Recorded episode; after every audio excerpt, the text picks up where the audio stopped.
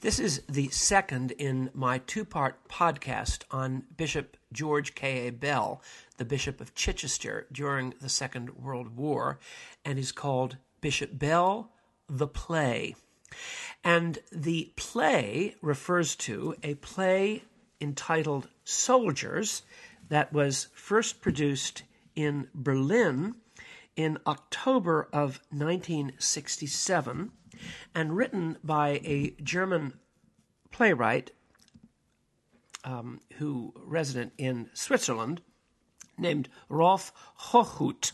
Now, don't mind if you haven't heard, uh, we would say Hakuth.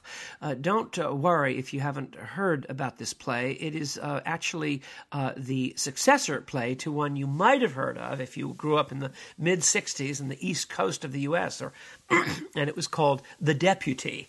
And The Deputy was considered an anti Catholic play because it was a dramatized uh, version of the um, uh, uh, opinion that uh, the um, uh, Pope uh, during the Second World War had been informed of the uh, Nazi Holocaust of the Jews and had um, chosen to stay quiet and to act privately rather than publicly in face of this horrendous uh, news. Now, that's very controversial territory, and the deputy was very controversial. And it's greater interest to us who might uh, be connected either to Mockingbird or to general thinking today about the church is it's uh, the tale it tells that really no one in America knew until the deputy, and still many don't, about the Gerstein-Bericht, that is the Gerstein report.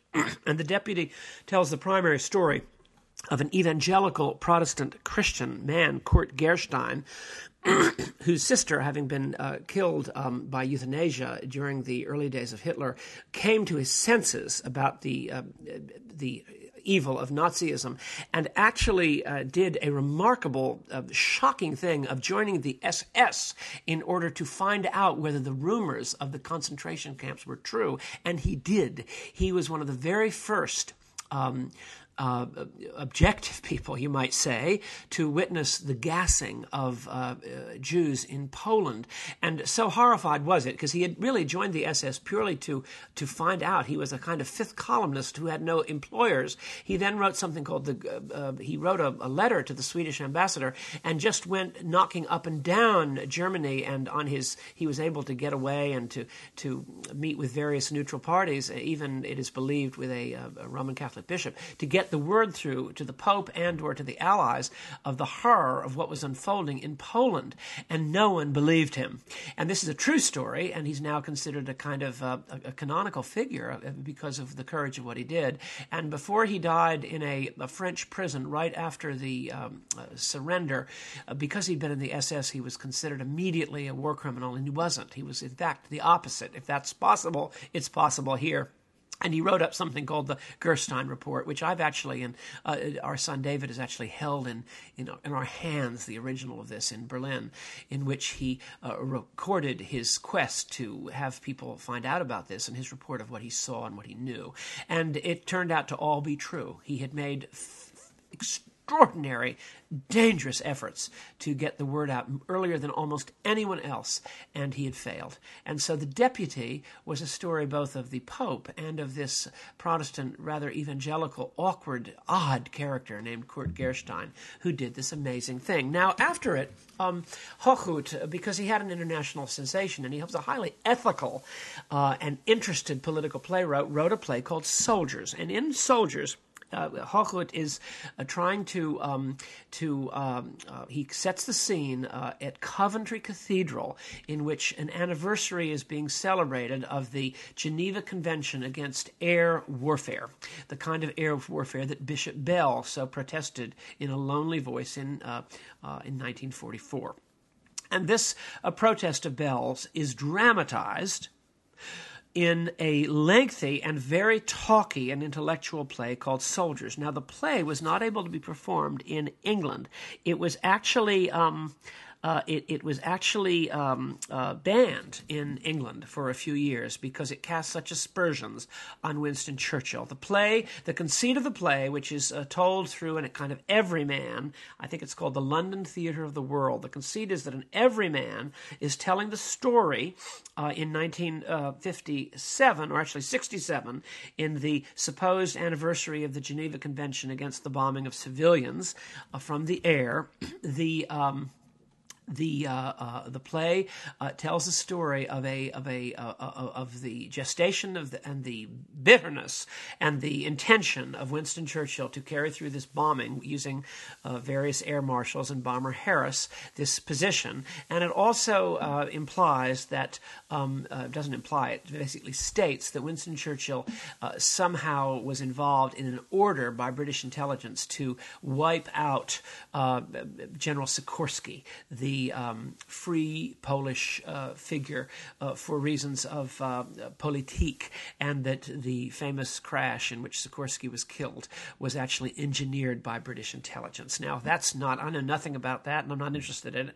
And if it's so, you read the play. Uh, it was so controversial that it was published by the Grove Press. So, my hardback edition, which I'm holding in my hand, uh, is a Grove Press edition. Soldiers, a play by Rolf Hochhuth.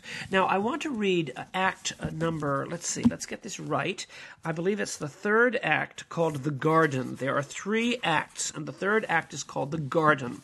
And in this play, um, uh, Churchill, uh, who is has his secretary named Helen, who's a war widow, and uh, a number of other characters, an air marshal, uh, and a few other people, but mainly just alone, uh, he um, is confronted. This situation never occurred in history, but the emotion of it is accurate, the emotion of the issues.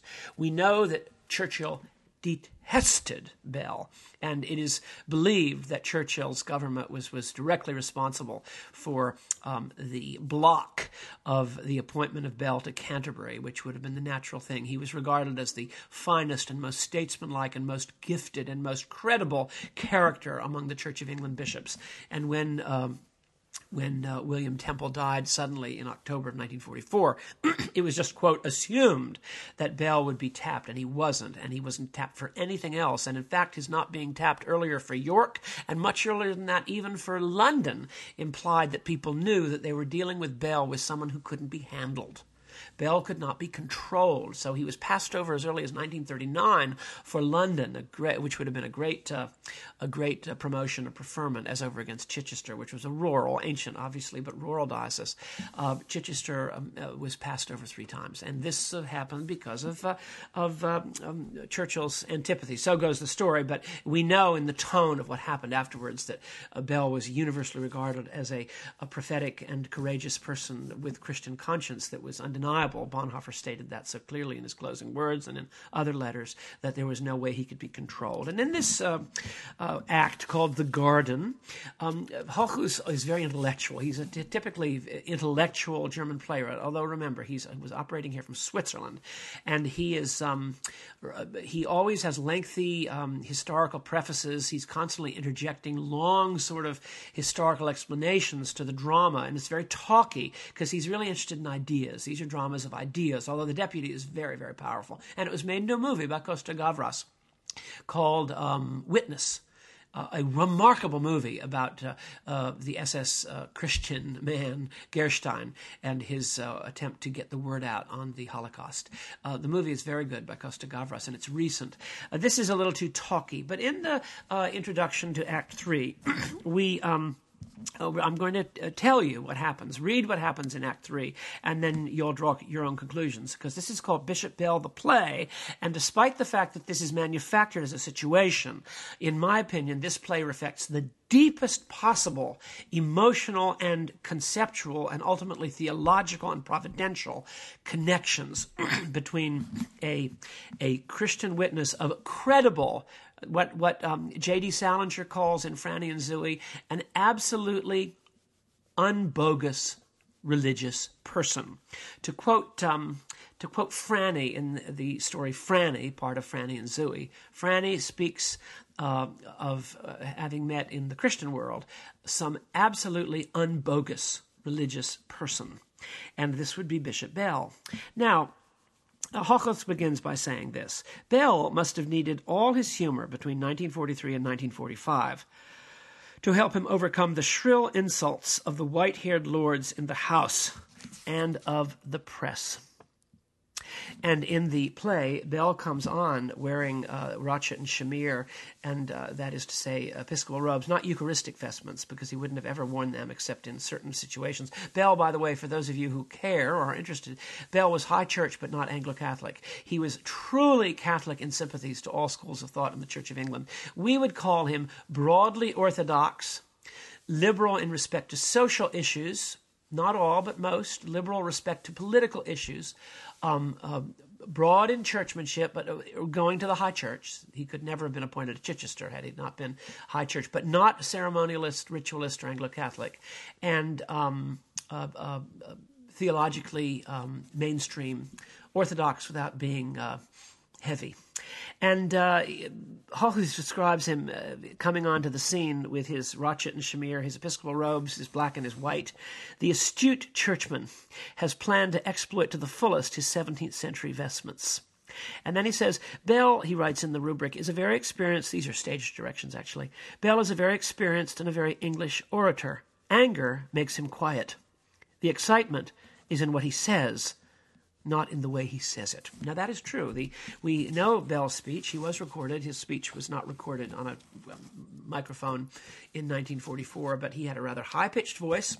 He spoke very deliberately. He had an extremely, quote, educated English accent. He had come from a very educated background, though his father was a clergyman, but that was no class thing, because in those days uh, there was still a very strong tradition of, uh, of, uh, of, quote, highly educated and, quote, upper class individuals going into the church. You see it in its ultimate form in Jane Austen, but in the days of uh, of Somerset Maugham, even who says it clearly, and in George Bell, there was still a large number of vicars who were third sons who couldn't inherit and would take a living to make a living, and yet were also usually very sincere and very fine, and that's in fact the truth. And you see it in Jane Austen. You'll see it especially in in the character of uh, Edward Ferrars in uh, Sense and Sensibility. Now uh, we hear. Um, this in the stage direction which Hochhuth puts on page 189, just before Bell enters.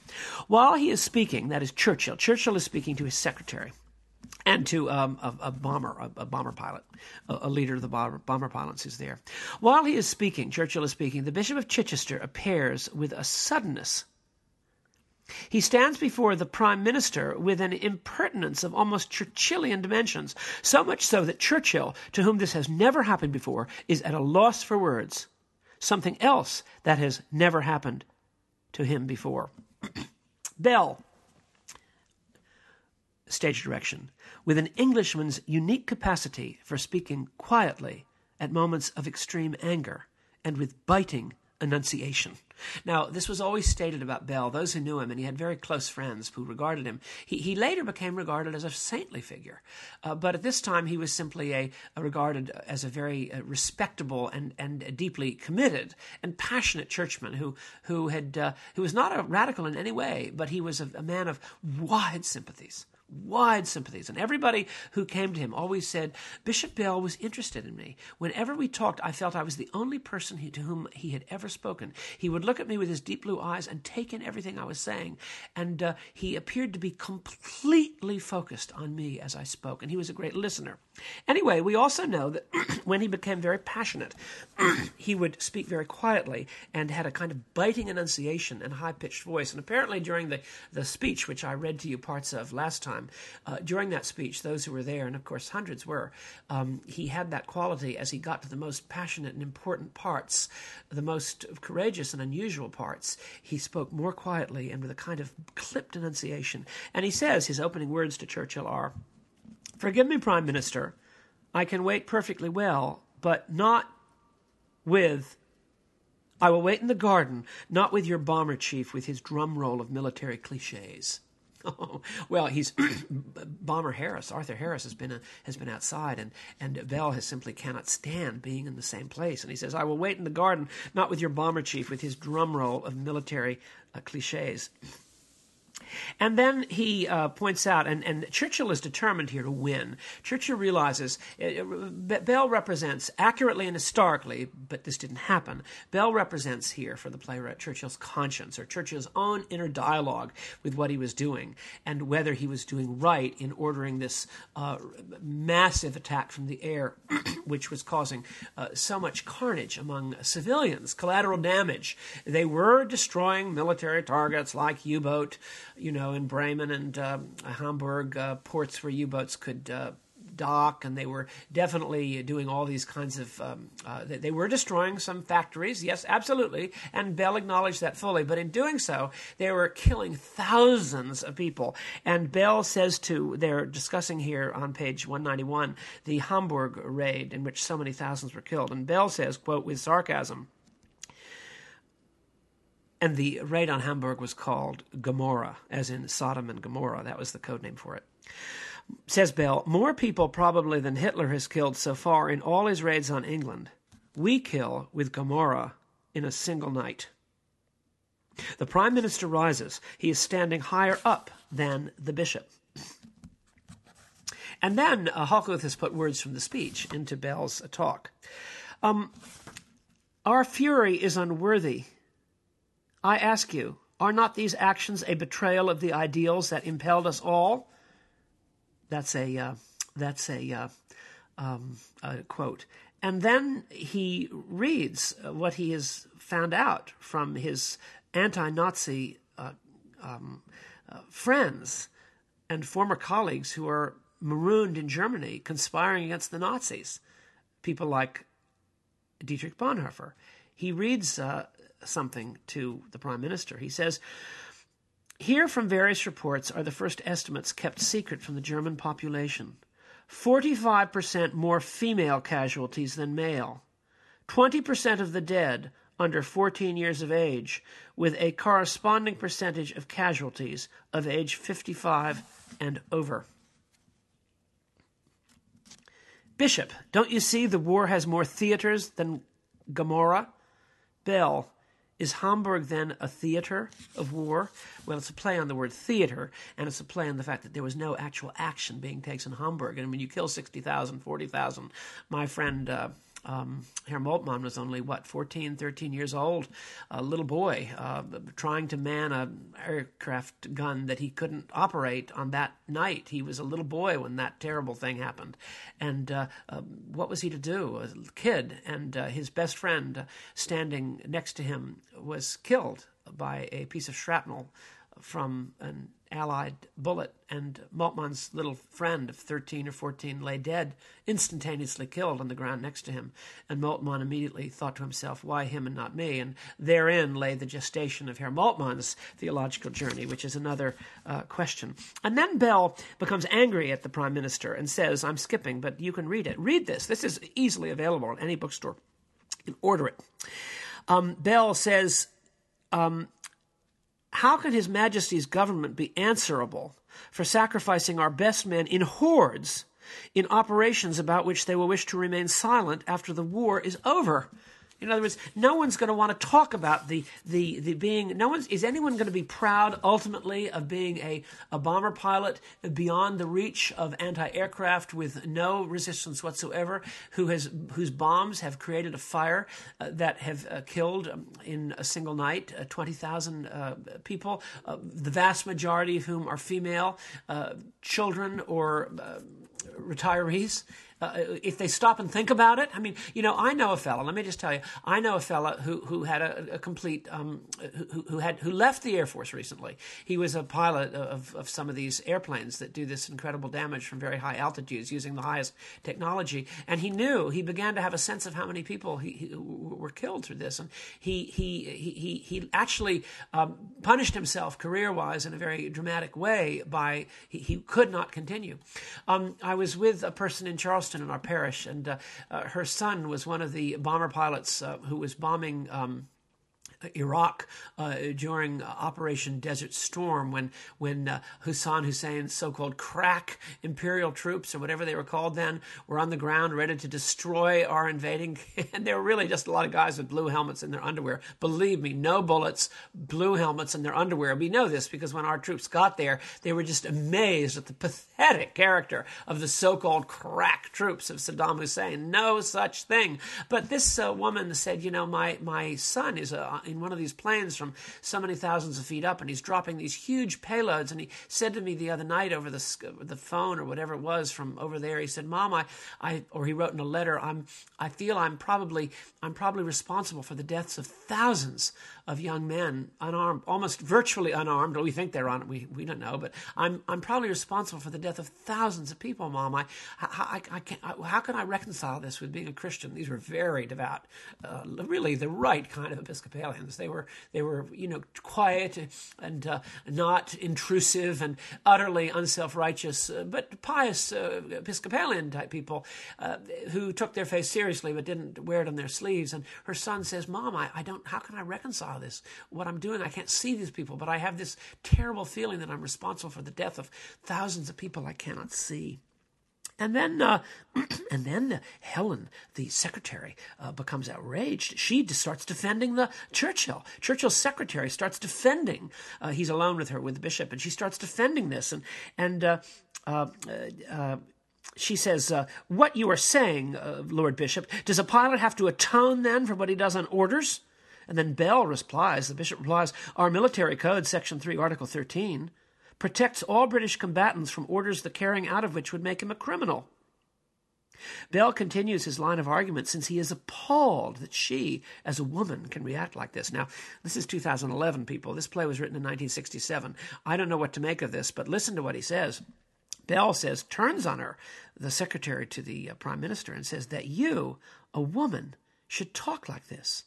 I am here on my own among soldiers, officers. You should be helping on my side as a woman. Don't you realize that never before has this kind of thing been allowed with us? Never again will it be understood? This is, this is equivalent to the shooting of hostages, to demoralize the enemy who are all at the front. Mrs. MacDonald, please. Now, he's arguing with her on, on grounds of a, a woman's heart, which we today may say is a, is a construct, a male construct. Well, say it what you like, but the words Hochhuth, it doesn't have to be a woman. He's appalled that someone here could actually believe that this policy is just and good. But in time of war, it is. Now, um, there's more to it. Bell says to the uh, prime minister, the pilot must not obey such orders. And then he says, this is a classic thing that Christians and people of conscience have made ever since Socrates. Uh, Bell says to him, uh, the, the, PM says, this is the law of war. The war of war is savage. And there are a lot of things that people do in wars that we won't want to talk about afterwards. Who are you to talk about the laws? And then he says, Bell says, lawyers make laws. The law is made by God regardless of the demands of the judiciary. Well, he's getting nowhere with uh, uh, the prime minister. The prime minister is an immovable object, but so, as we find out, is the conviction of Bell. And what will finally happen in this long exchange is that Bishop Bell comes out the winner and uh, the prime minister comes out the loser. But it is at the cost of everything, uh, but uh, including Bell's own sense of hope. And yet, it is ultimately Bell's willingness to, for his position to be naked and unafraid, that uh, defeats the uh, tremendous Machtpolitik, even for good reason, as he sees it, of Winston Churchill. Bell, it says uh, in a stage direction is now emptied by a feeling of helplessness. And uh, the another uh, subsidiary character uh, says in the stage directions at this time, deeply confused. This is a bomber uh, officer, uh, an Air Force officer looks um, to uh, the uncritically adored Churchill, and then he looks to the bishop, who his reason tells him is right. And then uh, there's much else. It goes on and on and on. And uh, Bell is the first one in the play who begins also in this subplot to begin to understand that something that Churchill has given away as a kind of offhanded remark is probably uh, implying a, an appalling secret, or as the stage direction says, a horrifying idea. Bell begins to understand that um, Sikorski, according to the play, has uh, been uh, uh, killed by the direct uh, order of Winston Churchill through British intelligence for reasons that relate to the aftermath of the war and the current uh, Polish Free Army and the questions of the Russians and a Russian demand that Sikorski be rubbed out. And Bell is the one who begins to understand what has happened.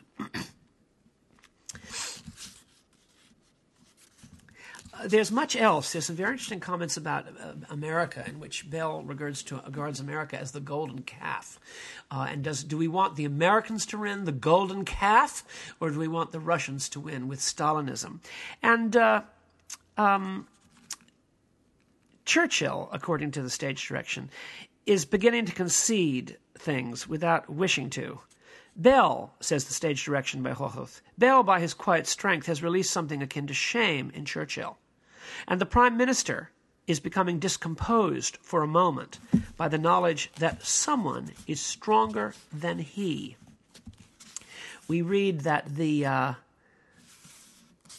that uh, Churchill doesn't understand Bell, and then we read this. Um, the arch, the uh, prime minister says, "You ask me so many questions, Bishop. Now I ask you a question. What did you achieve as the first foreigner to protest against Hitler's race laws? When was it?" Bell, in 34. Achieved? I achieved nothing.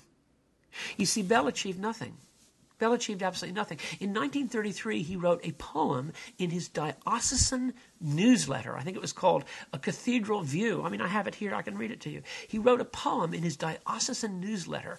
Uh, it was sort of the bishop's word in the uh, diocesan newspaper of Chichester in 1933. And he writes a poem to the Jews.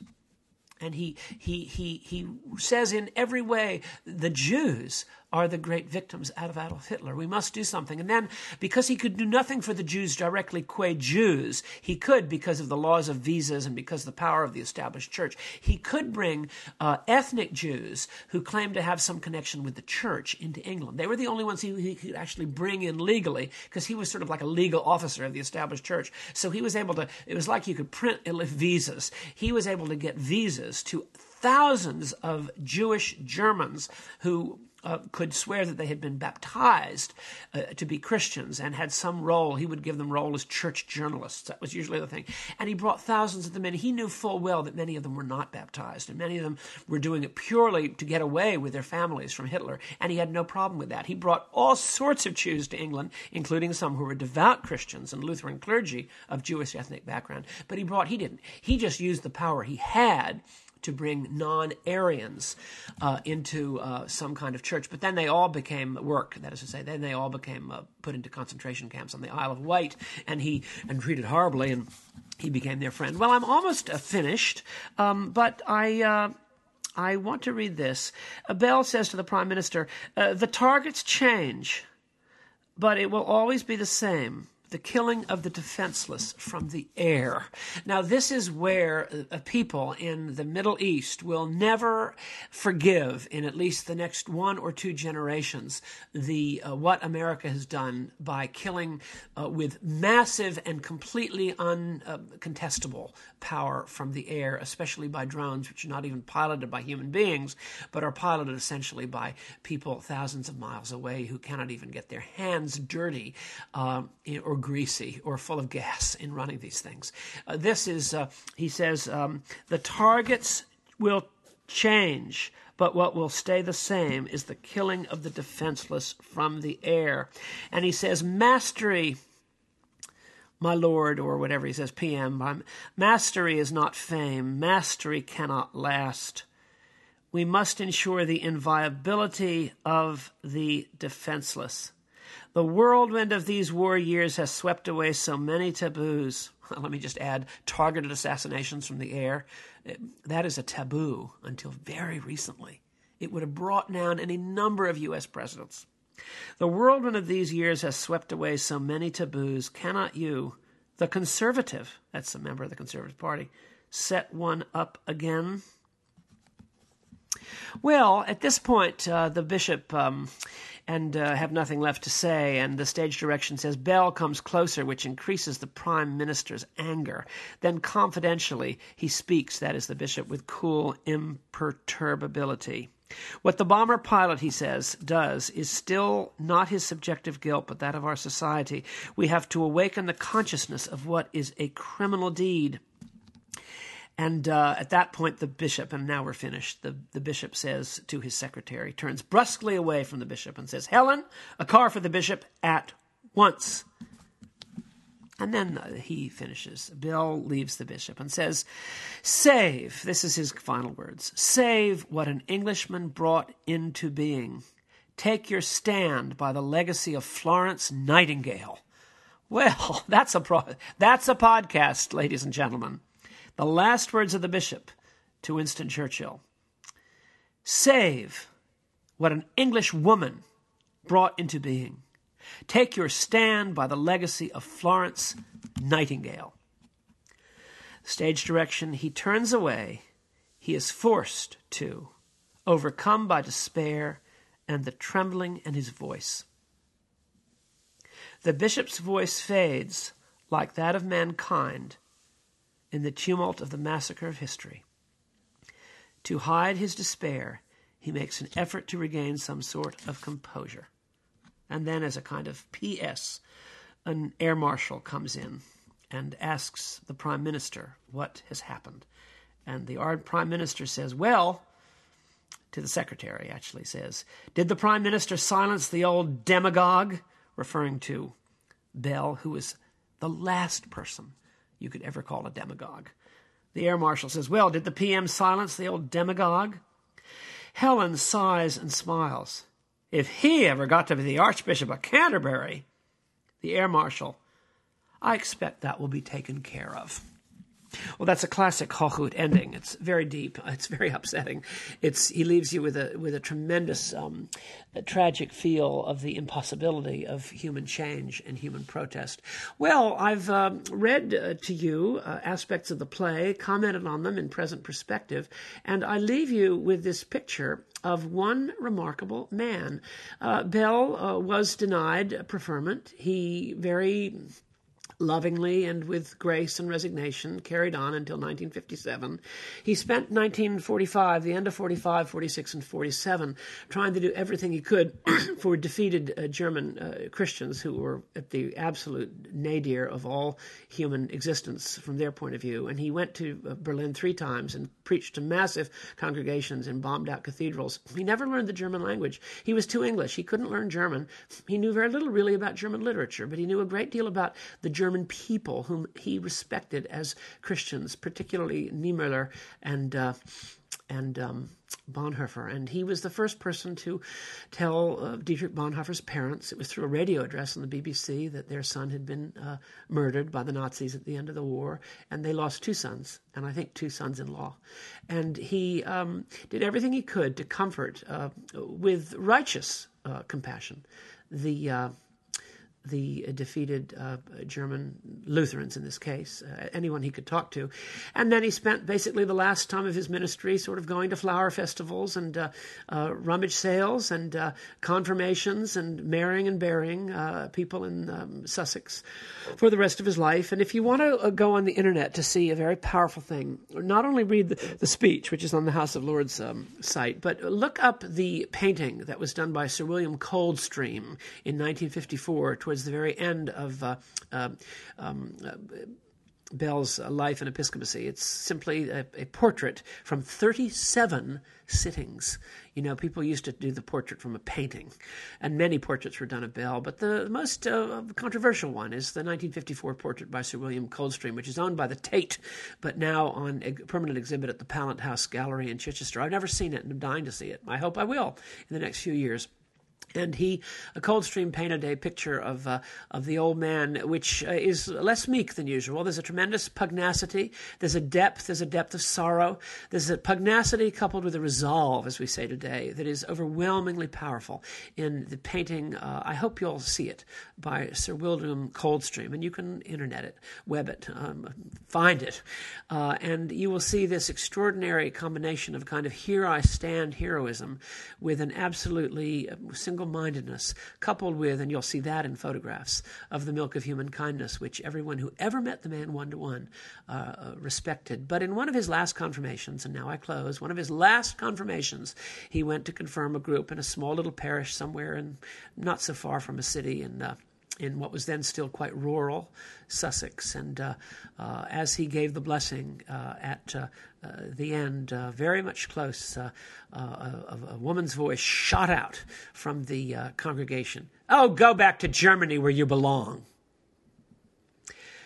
Bell made the Trinitarian blessing, Amen, and sat down. And that is something of the story of George K.A. Bell.